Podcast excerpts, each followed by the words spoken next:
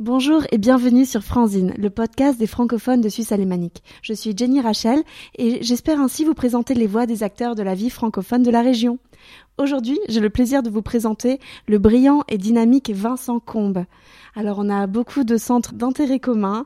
D'aucuns le connaissent comme professeur de lettres au lycée français de Zurich, en charge du projet Cinéma aussi, d'autres comme l'interlocuteur des professeurs français ayant un projet d'expatriation en Suisse ou aux États-Unis, d'autres encore comme blogueur pour la WWF, ou bien grâce à ses posts LinkedIn incroyables, et c'est d'ailleurs comme ça qu'on s'est connus. Euh, ce podcast vous montrera l'épaisseur, la sympathie et le dynamisme de sa personnalité, ses analyses, sa bonne volonté d'aider la communauté francophone à s'adapter à la Suisse. Bonjour Vincent. Bonjour Jenny. Merci de te prêter à ce jeu du podcast. Merci à toi, c'est très gentil de, de, me recevoir. Ouais, mais vraiment, ton enthousiasme m'a tellement touché depuis le début. Euh, C'était évident tu as ta place ici, y a aucun problème. Je suis ravi de, de, rencontrer une personne phare, francophone de la communauté euh, zurichoise. C'est vraiment un très bel accueil euh, que tu me fais. c'est gentil. En tout cas, comme j'ai dit, on a plein de points communs. Ben déjà, tu es très axé communication. Oui. En effet, je pense que c'est quelque chose qui euh, non seulement fait aussi partie du métier de professeur, c'est évident, mais aussi quelque chose que l'on doit développer, pas seulement avec des enfants, mais quelque chose il faut, il faut savoir parler de ce que l'on fait, mettre en valeur. professeur n'est pas qu'un professeur et on peut faire beaucoup de choses à côté et je pense que c'est très important de, voilà, de le partager. Voilà, et puis tu es quelqu'un qui continue d'apprendre toute ta vie. Oui. on, sent vraiment ça. c'est vrai que c'est quelque chose qui est, qui est, important. Euh, on a un concours, on a des diplômes, mais tout ne s'arrête pas à 25 euh, ou 30 ans et euh, on, le monde change très vite. les, les, choses vont très vite. Et en effet, se former, se diversifier, nos goûts changent dans la, au, au cours de sa vie. Et je pense que c'est très important voilà, de continuer à apprendre jusqu'au bout. Je suis d'accord avec toi. Et l'autre point commun, c'est l'intérêt pour la littérature, la culture. Bien sûr. et moi, ce qui m'intéresse aussi, c'est de montrer que quelqu'un qui a fait des études de lettres, puisque c'était toujours la remarque qu'on m'a faite, peut aussi avoir un esprit pratique, un esprit entrepreneurial. Et c'est vraiment ton cas, tu arrives à réunir ces deux côtés-là. En effet, les études de lettres sont des études qui sont très théoriques. Hein. Euh, on est amené à, à, parler de textes euh, et à débattre sur des idées qui ne sont pas toujours impactantes sur le quotidien. Donc pour moi, c'était important à un moment de, de ma carrière de me d'ancrer la littérature, la, culture, tout, tout ce que j'ai appris dans quelque chose de plus pratique et de montrer qu'on n'est pas complètement détaché aussi de la de la société, ce qui peut être euh, également reproché hein, aux personnes littéraires, philosophiques, etc c'est vrai, absolument. En tout cas, je n'ai fait qu'effleurer les activités que tu proposes et que tu as, mais on va voir ça dans le détail. Et j'aimerais aussi qu'on comprenne ben, l'essence de ta construction, ce qui t'a mené au professorat, tout ce qui forge ta motivation, donc tes origines, les sources de ta passion pour la littérature. Est-ce que tu peux remonter un petit peu dans le temps? Oui, alors c'est vrai que le, le professorat c'est une histoire de une histoire de famille. Hein. Mes deux parents sont sont professeurs, euh, étaient professeurs et sont devenus ensuite chefs d'établissement. Ma sœur est également euh, professeure, donc c'est quelque chose pas qui s'imposait de soi parce que j'aime pas dire ça. C'est vrai qu'à 18 ans euh, on peut également se, se détacher de du, du, du moule du moule familial, mais finalement j'ai cru percevoir aussi une opportunité à partir du professorat de, de rebondir et d'ouvrir sur d'autres activités qui euh, me tenaient euh, tout autant à cœur. Alors la littérature, oui. D'ailleurs, c'est très drôle. Hein, petite petite anecdote. Donc ma, ma sœur et moi, on est tous les deux euh, docteurs en littérature, et euh, plusieurs fois on s'est retrouvés dans des euh, dans des colloques. En fait, on a deux sujets différents. Ma sœur est plutôt axée sur la linguistique, moi plutôt sur la littérature. Ma sœur c'est Christelle Combe. et on s'est retrouvés. Donc on a 11 ans d'écart, et on s'est retrouvés à parler dans des mêmes conférences ensemble en tant que frères et sœurs sur deux sujets différents. C'était assez amusant. Beau duo. oui, exactement. Je pense que nos parents sont, sont assez fiers. Et puis c'est vrai que moi je suis aussi fille de prof et quand on grandit dans une maison avec des profs, l'éducation, elle est aussi un petit peu en tout cas on nous apprend des techniques d'éducation de prof. Oui. Ça va de soi. Et du coup, c'est vrai qu'on a certaines compétences naturelles. Oui, c'est c'est évident. Alors après, c'est vrai qu'il faut il faut éviter également d'être trop moulé, schématisé, parce que ça peut aussi tomber dans, les, dans, dans, dans des dérives. Donc il faut quand même savoir garder euh, sa personnalité, son, sa, son approche personnelle de, de l'enseignement et de ne pas être simplement une photocopie euh, parentale. Ou, euh, voilà. Absolument, c'est important, évidemment. Alors justement, par rapport aux clichés, dans un cursus littéraire, est-ce que tu peux nous expliquer un petit peu les méthodes, voilà, les voies, qu'est-ce qu'on apprend concrètement? Alors, tout d'abord, c'est une question de, culture générale. Donc, on nous apprend à, apprécier des œuvres littéraires dans un environnement historique Donc c'est pour ça que c'est très important de ne jamais séparer euh, l'époque à laquelle euh, les textes sont écrits et les textes euh, en eux-mêmes. On nous apprend à analyser un texte, une œuvre, dans le but de l'apprécier. Et c'est ça après en tant que professeur que l'on est censé aussi transmettre aux élèves et aux étudiants. C'est comprendre comment le schéma textuel fonctionne, mais aussi qu'est-ce qui en fait que c'est un texte de valeur et que l'auteur a réussi son œuvre. On nous apprend également à nous exprimer correctement, évidemment, à l'écrit et à l'oral. On nous apprend à être à l'aise en fait à, dans, sur n'importe quel texte, c'est-à-dire à savoir parler de tout et à comprendre comment euh, l'auteur a voulu euh, nous transmettre ses idées. Je rajouterais aussi tout ce qui est autour de la psychologie des personnages. Oui. Ça nous apprend beaucoup sur l'humain, toutes les facettes.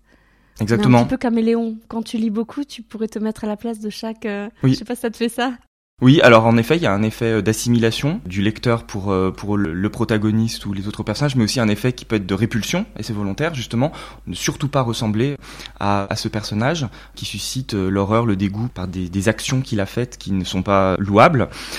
C'est évident face à des face à des élèves qui aujourd'hui parfois ne comprennent pas toujours euh, l'utilité de l'apprentissage de la de, de la littérature. Qu'est-ce qu'un livre? Quelle est la place et le rôle d'un livre d'un livre aujourd'hui? C'est vrai que parler de, de l'humain est, est essentiel puisque tout ce qui est dans un livre est finalement le reflet des émotions d'un auteur et également de ce que l'homme avec un grand H a pu voir quand Madame Bovary euh, est au bord du gouffre et qu'elle a envie de vivre avec un grand V, c'est quelque chose qui en effet touche euh, tous les tous les lecteurs. Quand Bérénice dans dans la tragédie de Racine est déchirée parce que euh, elle ne peut pas épouser l'homme qu'elle veut parce que parce qu'elle est juive et que lui il est romain, et eh bien c'est des situations de couple en effet déchirées parce que la, la société ne veut pas qu'ils soient ensemble.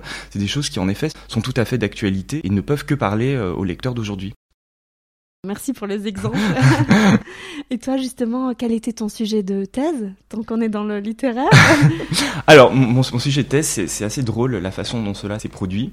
C'est-à-dire que Bon, quand on est étudiant et qu'on a passé donc un, on a fait 5, cinq années d'études en lettres, on a à peu près vu toutes les époques et tous les genres littéraires, donc euh, on, a des goûts personnels, c'est évident, mais on est à peu près à l'aise avec tout. Et c'est vrai que quand on se dit qu'il va falloir travailler trois années supplémentaires sur un sujet spécifique, sur une œuvre, sur une période, il faut pas se tromper. et c'est vrai que j'étais très indécis euh, au moment de me lancer dans mon dans mon doctorat.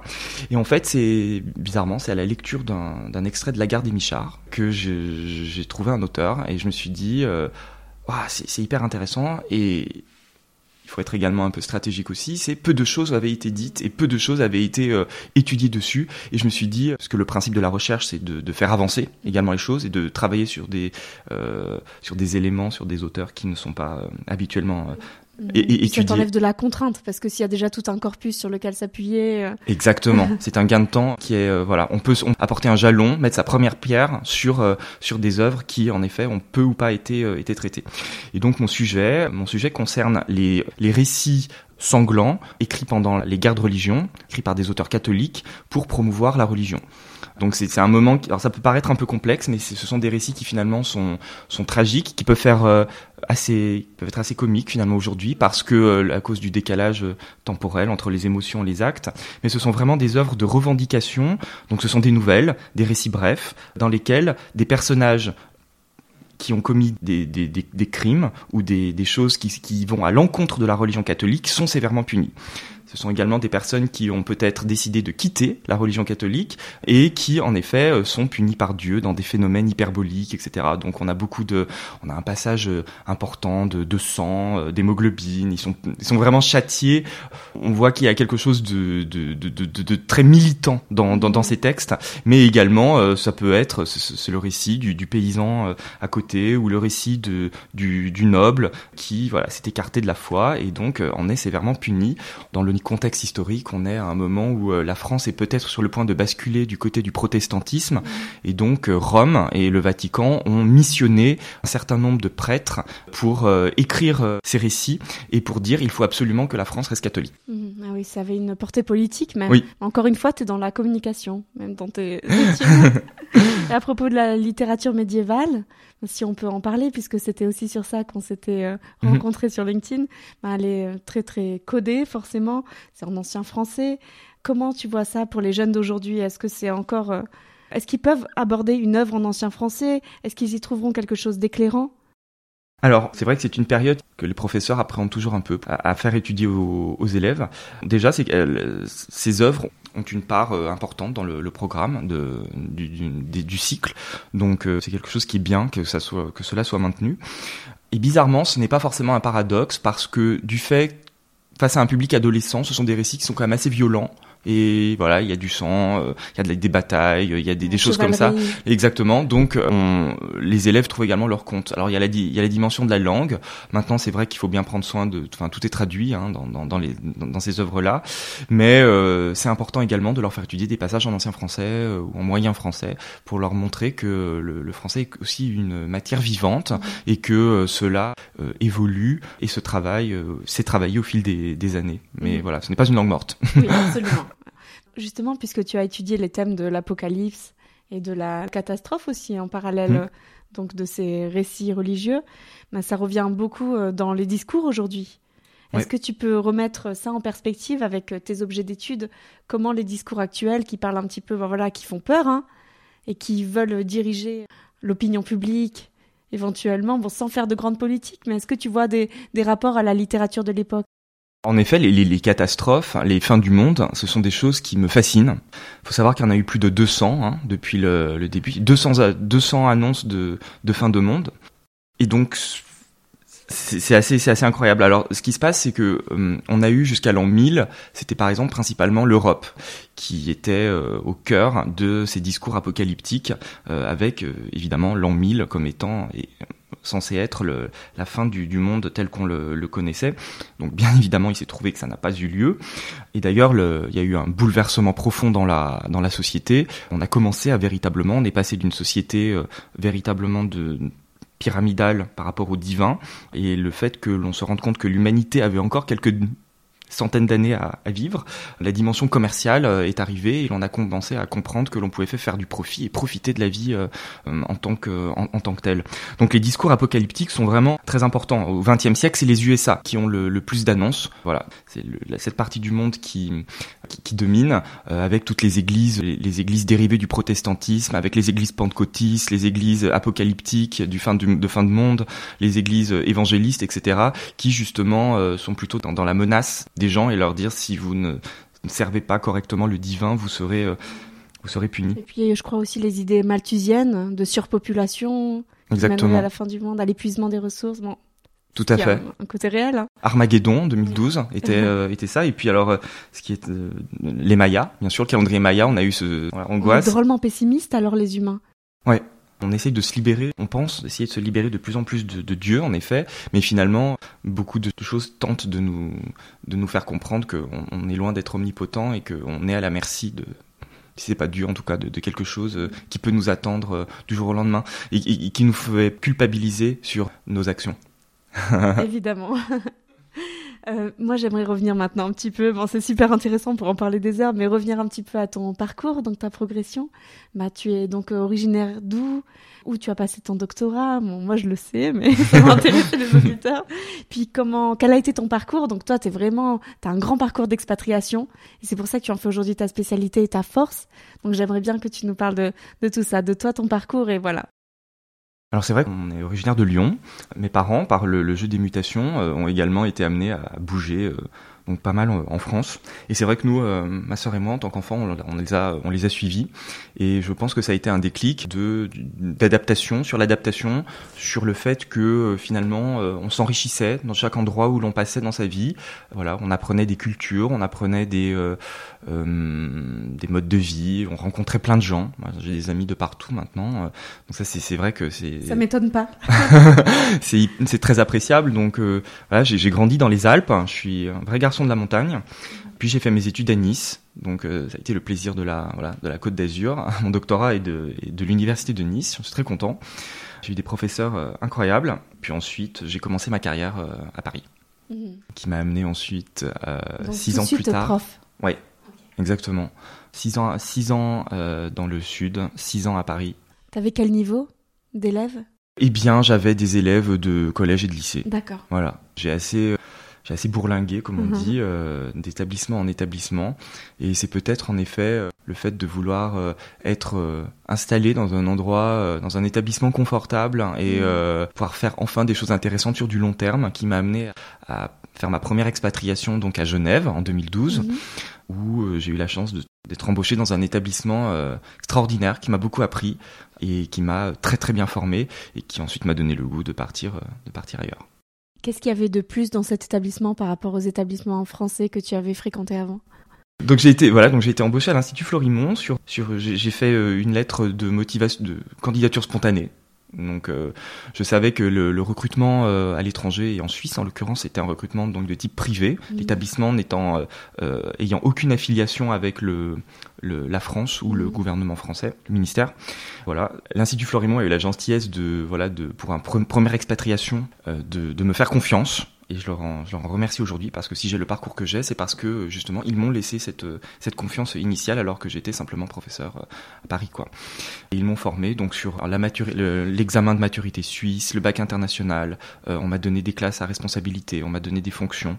Euh, j'ai vraiment, je suis resté cinq ans et ces cinq ans ont été vraiment décisifs. Pour toi, c'est ça la principale différence C'est la confiance qu'on t'a octroyée, qu'on a cru en ton parcours, en ta personnalité? Peut-être que tu n'aurais pas pu trouver dans le système, voilà, ministère de l'Éducation nationale. Oui, oui, c'est très juste en fait, parce qu'en effet, un fonctionnement privé fait que tu, on, te regarde sur tes, sur tes compétences et non pas Mhm. sur, euh, sur ta, ta note au concours Mhm. ou, euh, ou- voilà, ou des choses qui sont finalement peu utiles sur la, sur, la, sur la pédagogie. Et donc, euh, on m'a, on m'a formé, on m'a appris à, voilà. Est-ce que les approches de la littérature étaient différentes dans les attentes pour la maturité? Alors tout à fait, les trois programmes sont, on- on- on- les trois programmes auxquels j'ai j'ai participé sont des programmes qui n'ont absolument rien à voir les uns avec les autres et c'est pour ça que c'était si, si intéressant. Et c'est également très intéressant parce que ça traduit également l'état d'esprit d'un pays. Mhm. Voilà. Dans le, les, les- les pays anglo-saxons, pour l'IB, l'approche est complètement différente, en effet, de la maturité suisse et du, du baccalauréat français. On est, euh, alors si je peux faire, euh, si je peux expliquer que- un peu comment ça, co- co- comment ça marche. Dans le, dans le système français, c'est vrai qu'on va axer sur la, euh, sur la méthode et l'analyse, euh, l'analyse d'un texte, même si celui-ci est tronqué, même si celui-ci, donc évidemment, n'est pas en œuvre intégrale, etc. Mais euh, on va, on va voir comment l'élève est capable de parler pendant un, laps de temps d'un extrait et de savoir comment il a intégré les notions Mhm. qu'on lui a appris et qu'il est capable de les, C'est les ressortir. disserter, quoi. Tout ce qui est autour de la rhétorique, c'est très important en France. voilà, un temps circonscrit. L'examen de maturité suisse présente euh, des œuvres qui donc sont en œuvre euh, intégrale et qui au contraire axent beaucoup sur la culture générale. Donc il faut quasiment tout connaître de l'œuvre sur lesquelles on va être interrogé. Donc ça c'est pour l'oral. Un peu comme d'ailleurs le baccalauréat français aujourd'hui c'est un, un- c'est un peu assimilé euh, à ça Mhm. puisqu'on a euh, des œuvres qui sont intégrales à présent depuis le nouveau bac. Mais euh, la maturité suisse, euh, voilà, demande vraiment une restitution, un peu comme on avait en France dans les années 50 en fait, c'est-à-dire Mhm. quelque chose d'un peu empirique sur le hum, sur l'ensemble de, du Mhm, texte. transversale. Et tu dirais quoi de l'implication de tes élèves? Est-ce que tu as senti, ben, c'est sûr que déjà pour accéder à- au gymnase Mhm. et vouloir la maturité, c'est déjà des élèves un peu plus motivés, j'imagine? Oui, ben c'est vrai qu'en Suisse, il y a seulement 20% d'une tranche d'âge hein, qui a accès aussi à l'université. Donc voilà, les élèves doivent se montrer euh, particulièrement euh, performants à ce à ce niveau-là. L'appro- L'approche est complètement est complètement différente. Les universités suisses sont très prisées et c'est pour ça que certains élèves français également peuvent avoir quelques. euh, ce n'est pas toujours facile pour eux d'accéder à ces universités suisses puisque le, le- les requêtes par l'éducation nationale suisse envers les étudiants étrangers est assez euh, est assez élevée et augmente d'a- d'année en année. Mhm. Ils sont très bien classés hein, au niveau Oui. international des Ouais, universités. Tout à fait. Des universités qui sont très euh, euh, très recherchées et, et comme on en parlait tout à l'heure également, c'est vrai que suivant l'université à laquelle on, on postule, la langue du canton est aussi déterminante sur euh, sur ça. Un élève qui voudrait en effet aller en Suisse euh, étudier à l'université de Zurich devra euh, forcément maîtriser le suisse allemand. Ouais. Je vais rebondir sur cette histoire de reconnaissance de diplôme et de compétences euh, pour les étudiants français en parlant des professeurs français. Donc comment font-ils quand voilà, ils travaillent avec l'éducation nationale comme tu étais pour se faire engager ici par euh, une école, un établissement euh, suisse? Alors, je, je, vais parler, de commencer par parler de mon, en effet, de mon expérience personnelle. Alors moi, encore une fois, l'Institut Florimont a eu la, la gentillesse de me payer le l'équivalence. Donc, euh, euh, Genève, le canton de Genève, le ministère à Genève, en tout cas, reconnaît le, le, le CAPES et le doctorat, donc euh, les diplômes. Et c'est vrai que par une opération administrative très simple, euh, cela peut se, voilà, peut accéder à l'enseignement public suisse avec euh, un concours français, euh, du moins dans les, les, cantons dont on est de c'est la langue nationale. Pour mmh. Zurich, maintenant, c'est vrai que je, mmh. je sais pas. Ouais, à creuser du coup ouais. activité. Dans l'épisode avec Hortense, elle m'a expliqué que les professeurs en Suisse, ils sont employés. Il n'y a pas un système de justement d'éducation nationale où on a une carrière à vie. Concrètement, ça change quoi? Est-ce que tu sens que une personnalité de professeur, tu sais, qui peuvent être un peu en retrait, voilà, être tout pour euh, le don aux élèves, la transmission des connaissances. Est-ce que tu penses que ça peut être un frein de devoir toujours se présenter à un directeur, voilà, faire des auditions, des interviews. Voilà, comment tu vois ça? Je pense en effet que le positionnement du professeur face à ses élèves ne change pas, puisque en effet la, transmission des connaissances et des savoirs n'est pas du tout impactée par euh, la façon dont l'enseignant a été recruté. En revanche, je pense dans la carrière du professeur, le fait que celui-ci puisse être régulièrement en alerte sur l'emploi, sur s'il veut aller dans un autre établissement, le fait qu'il ait un CV qui soit mis à jour, qu'il sache faire une lettre de motivation destinée à un, établissement qui est une entreprise, du coup, eh bien, est beaucoup plus stimulant. Et même si, en effet, les établissements euh, publics suisses restent des établissements publics, eh bien, l'établissement euh, recrute comme dans une entreprise. Et le professeur, dans ce sens, montre qu'il a des compétences, des capacités, qu'il se démarque de ses collègues par son parcours, par son, par euh, ses, ses, diplômes. Et en ce sens-là, je trouve que c'est très valorisant. Et tu veux dire que ce savoir-là est aussi un plus pour les élèves parce que du coup, ils peuvent transmettre un petit peu cette idée, ce, ce processus? Oui, alors après, c'est vrai que les, élèves savent qu'ils ont quelqu'un en face d'eux qui peut être là un jour et ne plus être là aussi l'autre jour. Et donc, on est vraiment dans un, dans un, dans un rapport de, de, de service. Et cette instabilité, elle dérange les professeurs? Tu elle, en as déjà parlé? elle peut. Alors en effet certains professeurs euh, qui les, ceux qui fraîchement sont arrivés de France ou etc c'est quelque chose auquel ils doivent euh, ils doivent s'habituer. Mais après euh, moi je trouve qu'il y a un côté également excitant parce qu'il y a un, une dimension de, de, challenge en ce sens où par ce jeu de responsabilité, on nous confie également des responsabilités supplémentaires, et donc euh, la profession est vue sous un, sous un, sous, en, trois dimensions. C'est-à-dire qu'on n'est pas simplement en classe pour euh, pour faire son cours, quoi qu'il arrive, et sans forcément se remettre en question, etc. Euh, on, on, est euh, impliqué véritablement pour faire de son mieux euh, au service des élèves. Mmh. Hein, toi, tu as la compétence pour en parler avec les expatriés qui arrivent en Suisse et ceux qui arrivent aux États-Unis. Parce qu'en 2017, donc, tu es parti aux États-Unis enseigner aussi, donc une autre expatriation. Oui. Est-ce que tu peux nous dire comment ça fonctionne là-bas? Alors, c'est vrai qu'au bout de cinq ans à Florimont, j'étais très bien. Hein. J'avais, euh, je pouvais dire que j'avais à peu près tout ce que, tout ce que je voulais. Mais après, c'est vrai que je sentais le, le... C'est vrai que c'est, on va le reconnaître, c'est un des dangers de, de, la Suisse, le fait que ce soit très confortable à tout point de vue. Euh, on peut, euh, on, le pays peut nous éviter, enfin peut faire en sorte que l'on ne se remette pas forcément en question ou que l'on donne un boost à sa, à sa vie ou à sa, ou à sa carrière. Donc j'ai décidé de, en effet, de partir aux États-Unis. C'est un pays que je, dans lequel je, voyage depuis, depuis que je suis tout petit. J'ai toujours été euh, très attiré. Après, c'est vrai que le danger, c'est d'habiter dans le pays où l'on va en vacances, c'est pas toujours euh, c'est pas toujours la même chose. Mais j'ai postulé en effet donc euh, à la French American School of New York et j'ai été assez chanceux cette année 2017 puisque euh, j'ai été pris dans trois établissements américains. Euh, donc j'étais pris à New York, à Washington et à Los Angeles. Ah, donc il fallait faire un choix. Donc il fallait faire un choix. Mais j'étais assez, vraiment assez content d'avoir en effet ces, ces, trois beaux, ces trois belles propositions. Et j'ai choisi New York pour euh, des, pour des questions euh, affectives et pratiques. Mais euh, voilà, c'était un, un, un, très bon choix. Je suis très content de cette expatriation qui m'a encore une fois beaucoup, beaucoup appris. Super prestigieux. Ouais, et c'est comme ça que tu es rentré dans le réseau des établissements français de l'étranger? Oui, tout à fait. C'est vrai que comme, comme je vous le disais, Florimont, c'était un établissement qui était donc tout à fait privé mmh. et qui n'était pas du tout relié euh, au système euh, français. Et euh, le lycée dans lequel je suis allé était faisait partie du réseau en effet AEFE. Et bizarrement, même si géographiquement j'étais plus loin, mmh. eh bien, euh, par le cursus qui était présenté, voilà, par l'esprit AEFE, j'ai eu un espèce de un certain flashback euh, parisien de, de ce que je retrouvais par les programmes, par l'état d'esprit, par des choses comme ça.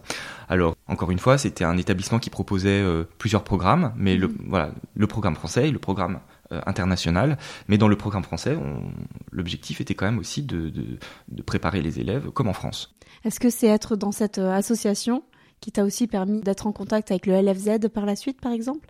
Alors l'AEFE c'est une grande famille, hein, c'est un réseau d'établissements qui fonctionnent plus ou moins euh, ensemble. Je vais pas dire qu'on se connaît tous, mais j'ai des anciens camarades de promo euh, qui sont dans des établissements à travers le monde et l'on se connaît et l'on se partage quand il y a des postes vacants, on se dit voilà dans tel établissement, dans tel pays, tu pourrais postuler. Donc euh, au bout de trois ans, New York, j'avais fait un peu le, tour de la, question. C'est vrai que c'est une ville qui est euh, éreintante, surtout moi qui viens de la montagne. C'est pas toujours facile de trouver de trouver ses marques. Et au bout d'un moment, c'est vrai qu'on a besoin un petit peu de se retrouver, euh, de se retrouver soi, soi-même dans cette ville monde qui peut euh, nous perdre. J'ai donc décidé de, de, de postuler. J'ai les papiers, les papiers suisses, donc ça m'a aidé aussi à, à, rebondir. Et puis j'ai été mis en contact avec Sandrine Kéroulé, qui m'a justement dit qu'il y avait des heures euh, au lycée français à Zurich et je la remercie infiniment parce que euh, sans elle, euh, c'est évident que je ne serais pas là aujourd'hui.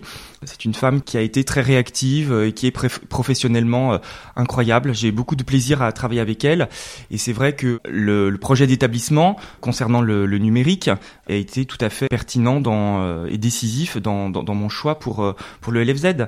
Je remercie également Monsieur Latouche qui m'a fait confiance en me confiant également la mission de euh, professeur référent pour le numérique. Et donc euh, voilà, tout ça fait que je suis aujourd'hui euh, très content au LFZ et je remercie ces, ces deux personnes avec qui j'aime beaucoup travailler. On reviendra au LFZ en fin d'interview parce que forcément, mhm. ça, ça, intéresse aussi beaucoup les auditeurs. Moi, ce que je voudrais voir, c'est comment, ben, maintenant, professeur à Zurich, tu montes ta boîte. Donc, est-ce que tu peux nous présenter ta boîte? Donc, j'ai un peu dit que c'est une boîte de, de conseils pour les professeurs souhaitant s'expatrier.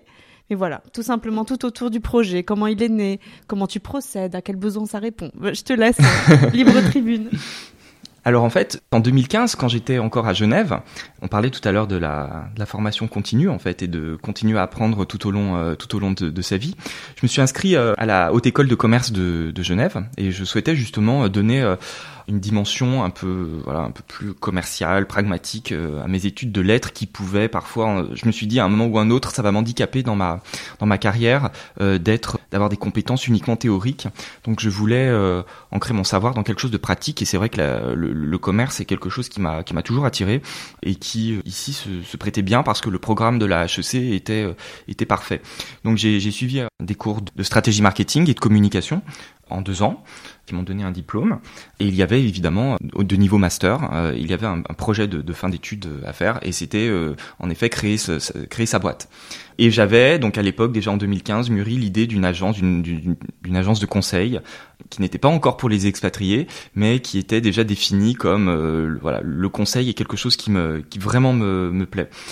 Et, et, quand j'arrive en 2020 euh, à Zurich, je me dis qu'il faut vraiment euh, que je, je mette, euh, voilà, que je concrétise cette idée qui me qui me plaît depuis certains temps. Peut-être l'arrivée à la quarantaine, qui me.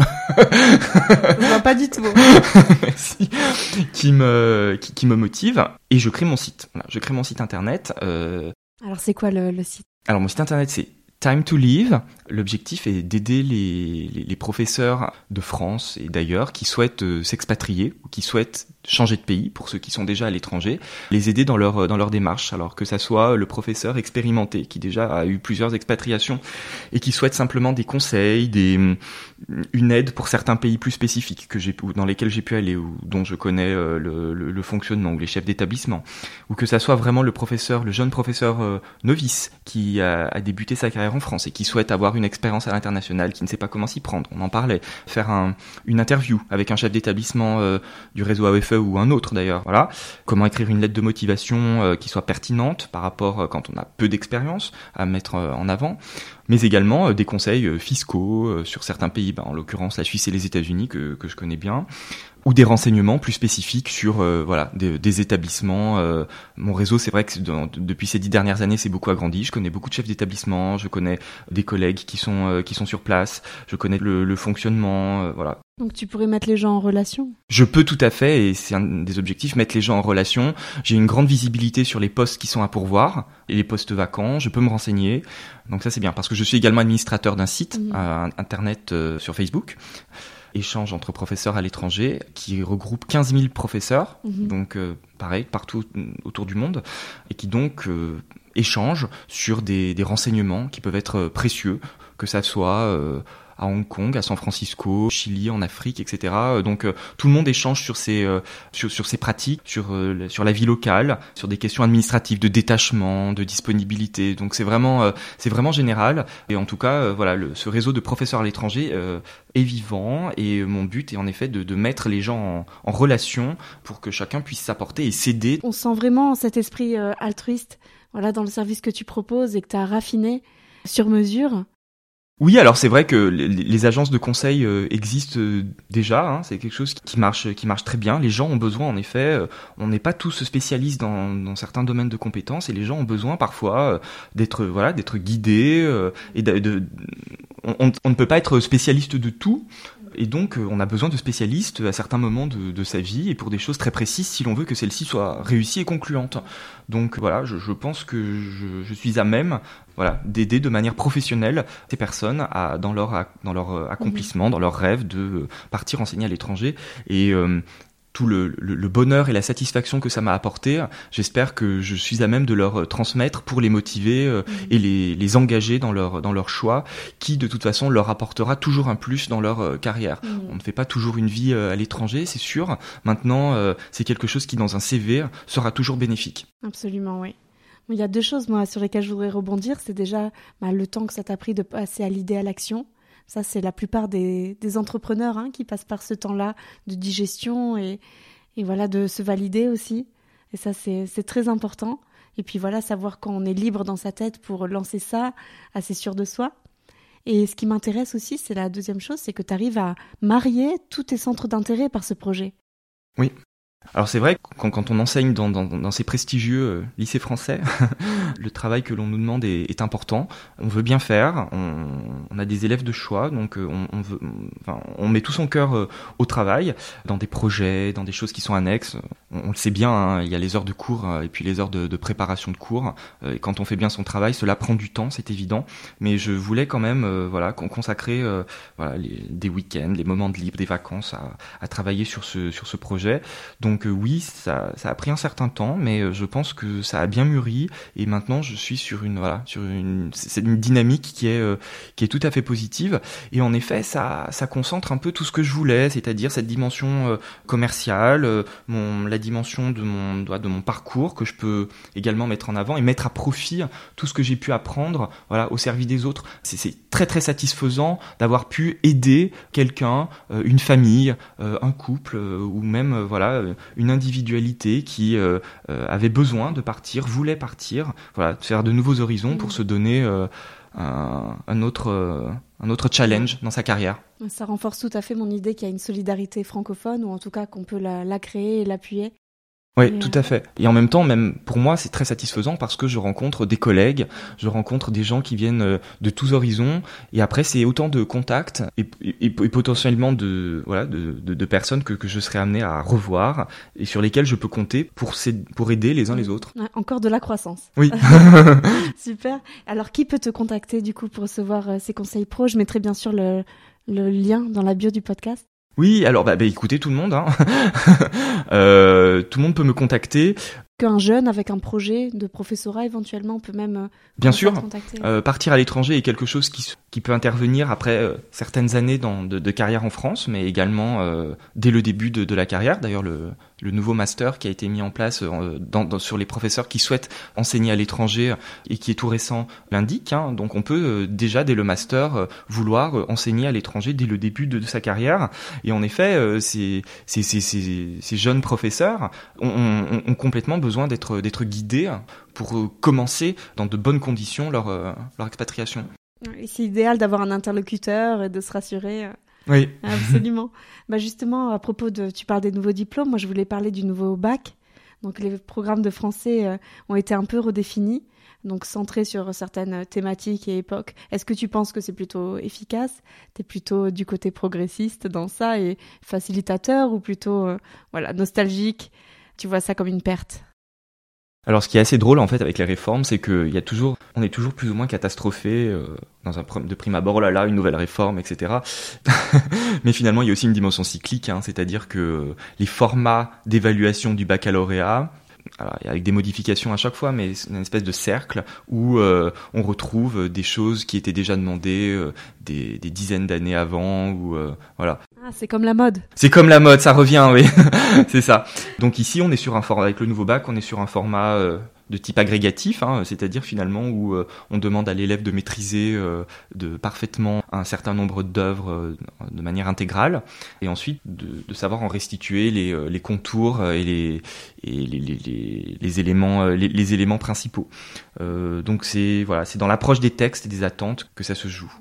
D'accord. Ici à Zurich, on parle beaucoup du bac international. Oui. Je voulais aussi savoir ben, quelle était la différence alors le, le, le, bac international euh, a une approche qui est complètement différente, c'est-à-dire qu'on est sur quelque chose d'anglo-saxon, donc il a été, euh, faut pas l'oublier, hein, il a été créé à Genève hein, pour euh, les, les ah pour les enfants des, des Nations Unies, incroyable, qui justement venaient des quatre coins du monde et qui devaient avoir un socle commun de, de connaissances et d'approches à partager.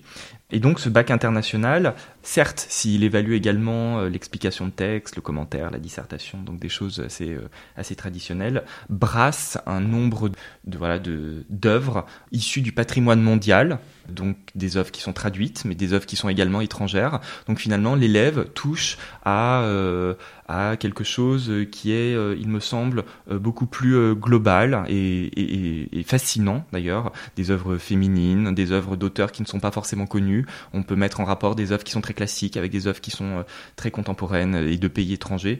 Donc euh, on a une, ouverture sur l'enseignement euh, et sur l'apprentissage qui est clairement présente dans ce, mhm. bac. Donc à recommander éventuellement. Oui, tout à fait. à propos de ta passion pour le cinéma, hein, c'est le grand thème du LFZ cette année.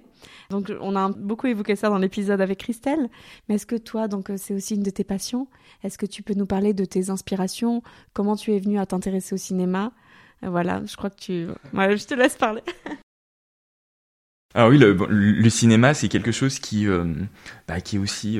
je, je, pense que le, quand, on aime la littérature, on, aime également le, beau cinéma. C'est évident, c'est une forme de d'expression artistique qui est qui, recoupe, et c'est ce que je dis aussi à mes étudiants, hein, qui recoupe des mêmes techniques d'analyse, d'approche, de point de vue, d'angle. Mhm. Euh, donc on a, il y a beaucoup de points communs. Analyser une une séquence de film mobilise euh, au moins 50% de, des mêmes outils que analyser euh, qu'analyser un texte.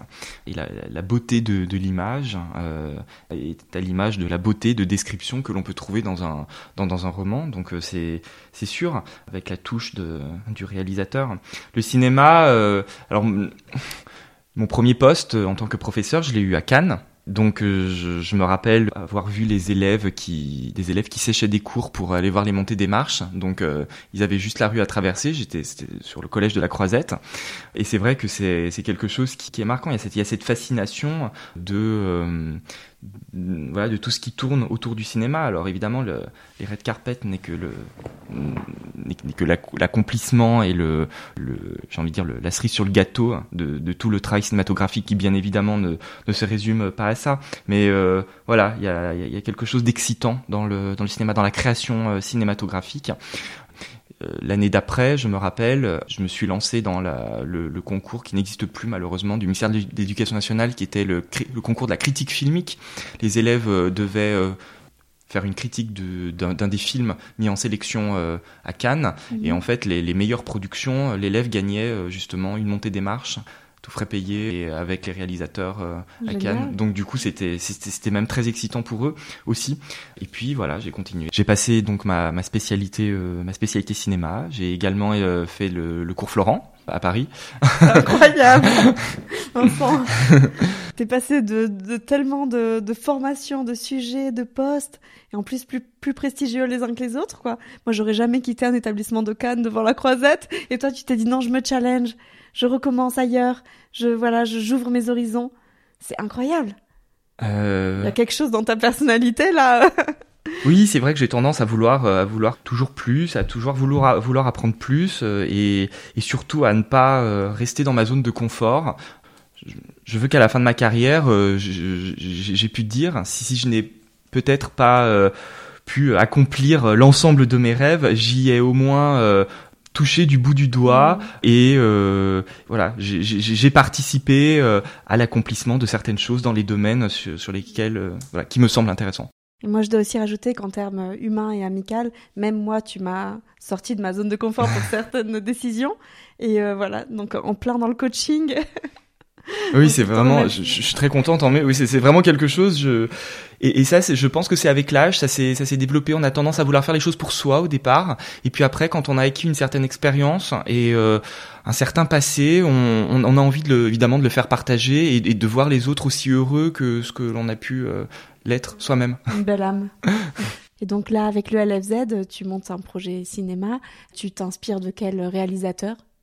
Alors c'est vrai que le, dans, dans, un établissement, monter un projet cinéma est quelque chose qui, qui prend du temps et c'est vrai que ça s'améliore toujours euh, au fil des années parce que l'on se constitue un groupe d'étudiants auxquels on a confiance, qui prennent de l'âge du coup, donc qui, qui gagnent eux-mêmes euh, en confiance, qui se sont entraînés chaque année euh, autour de, de réalisation, autour d'un film. Ils ont appris des notions, ils ont appris, ils, ils ont eux-mêmes de par leur par leur connaissance personnelle, ont, ont, vu tout un tas de films pendant l'année, donc ils ont nourri leur leur culture.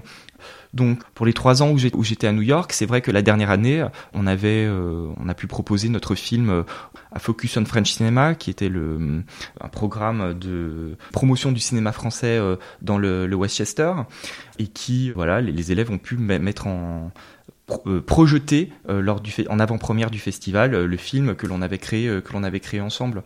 Donc ça c'est quelque chose que j'aimerais en effet bien faire bien faire à Zurich. C'est vrai que malheureusement la pandémie nous est tombée dessus et euh, les choses ont été euh, plus ou moins euh, non pas plus ou moins clairement ralenties.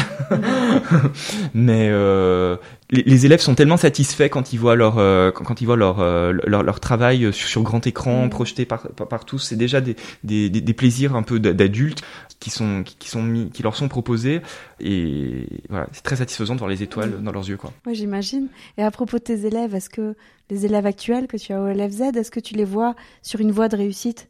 Comment tu estimes les valeurs du LFZ, la manière, voilà, l'approche pédagogique? Alors j'ai vraiment beaucoup de chance en effet, puisque au lycée français de Zurich, euh, on a vraiment des, des, très beaux moyens et tout est mis en œuvre pour que les élèves et les professeurs hein, puissent euh, travailler dans les, les, meilleures conditions qui soient. On n'a pas hésité à me donner donc mon heure de club euh, sur lesquels je, en effet je peux euh, enseigner le cinéma et sur lesquels on peut on peut travailler. Alors évidemment ce n'est pas en une heure par semaine que l'on fait fait un film, hein, c'est sûr. Il y a forcément du travail à côté, mais c'est vrai que par la, la passion et la motivation des élèves, c'est vrai qu'après on ne regarde plus les, les heures les heures supplémentaires parce qu'on sait que le résultat sera sera très beau. Mmh oui, évidemment. Je sais pas comment tu trouves encore le temps de dormir entre toutes tes occupations. On pourrait en parler des heures, mais voilà, j'essaye un petit peu de, de, synthétiser tout ça. Donc, j'ai aussi mentionné que tu es blogueur pour la WWF. Oui, tout à fait.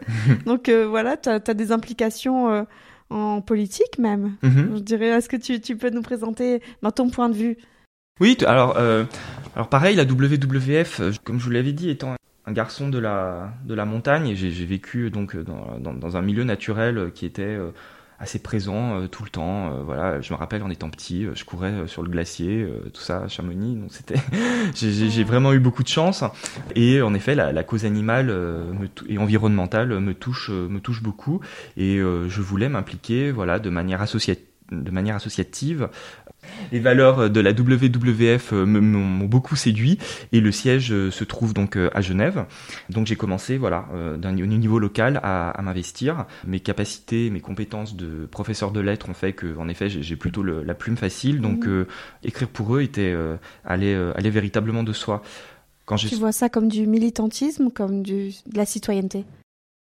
Ah, je pense à un, peu des deux. Euh, il faut en effet euh, secouer les esprits, ça c'est sûr, mais je pense qu'en effet euh, prendre soin de son environnement, mais tout proche, hein, on n'a pas besoin de faire des grandes choses dans un premier temps, mais voilà, débarrasser les ordures que l'on voit sur un parc par exemple, ou qui a été saccagé, ou après une fête, ou voilà, il y a beaucoup de monde là en ce moment au bord du lac. C'est vrai que les, on, on, voit des certains déchets qui traînent, des choses comme ça. Donc faire des actions ponctuelles à ce niveau-là c'est des choses, c'est toujours ça de, de gagner, mais également s'intéresser sur le, le, changement climatique, voir euh, comment certaines importations de, de, de, plantes invasives ont modifié les écosystèmes, euh, voir comment euh, le réchauffement climatique a impacté sur la reproduction de telle ou telle espèce ou voilà ou sur les plantes. Donc ça c'est c'est quelque chose qui est qui est important et encore une fois on apprend sur ça. c'est la biologie, hein, donc euh, c'est des choses qui, qui, qui, nourrissent également. Et plus on comprend, plus on a envie de s'investir, ça c'est sûr. Mhm, mhm. En tout cas, je mettrai aussi les liens vers tes, tes articles, voilà, qu'on puisse un peu s'instruire. ben, je finis toujours les interviews en demandant une citation qui a marqué euh, la personne que j'interviewe, mais forcément, euh, je suis face à un homme de lettres. Du coup, je vais plutôt te demander quelle œuvre, quel auteur, ou bien j'ai même l'impression que tu as eu des mentors dans la vie. En tout cas, qu'est-ce qui t'a marqué? Pourquoi? Donc euh, voilà, libre à toi euh, de nous présenter voilà les œuvres, les auteurs qui t'ont influencé.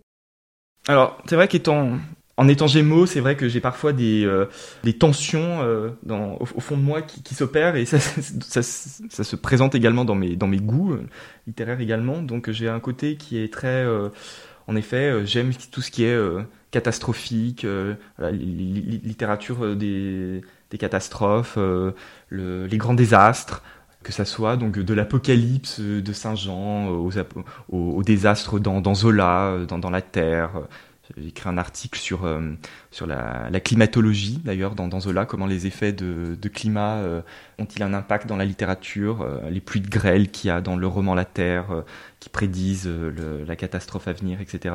Donc j'aime la littérature hyperbolique, j'aime Rabelais, j'aime la littérature baroque, j'aime les, les, les, extrêmes, les passions extrêmes, les, les événements extrêmes. Et puis, euh, et puis en même temps, euh, j'ai quand même assez fleur bleue et le, je suis un, voilà. Oui, parce que t'es tout joyeux, hein, quand on voit. je pense pas aux catastrophes.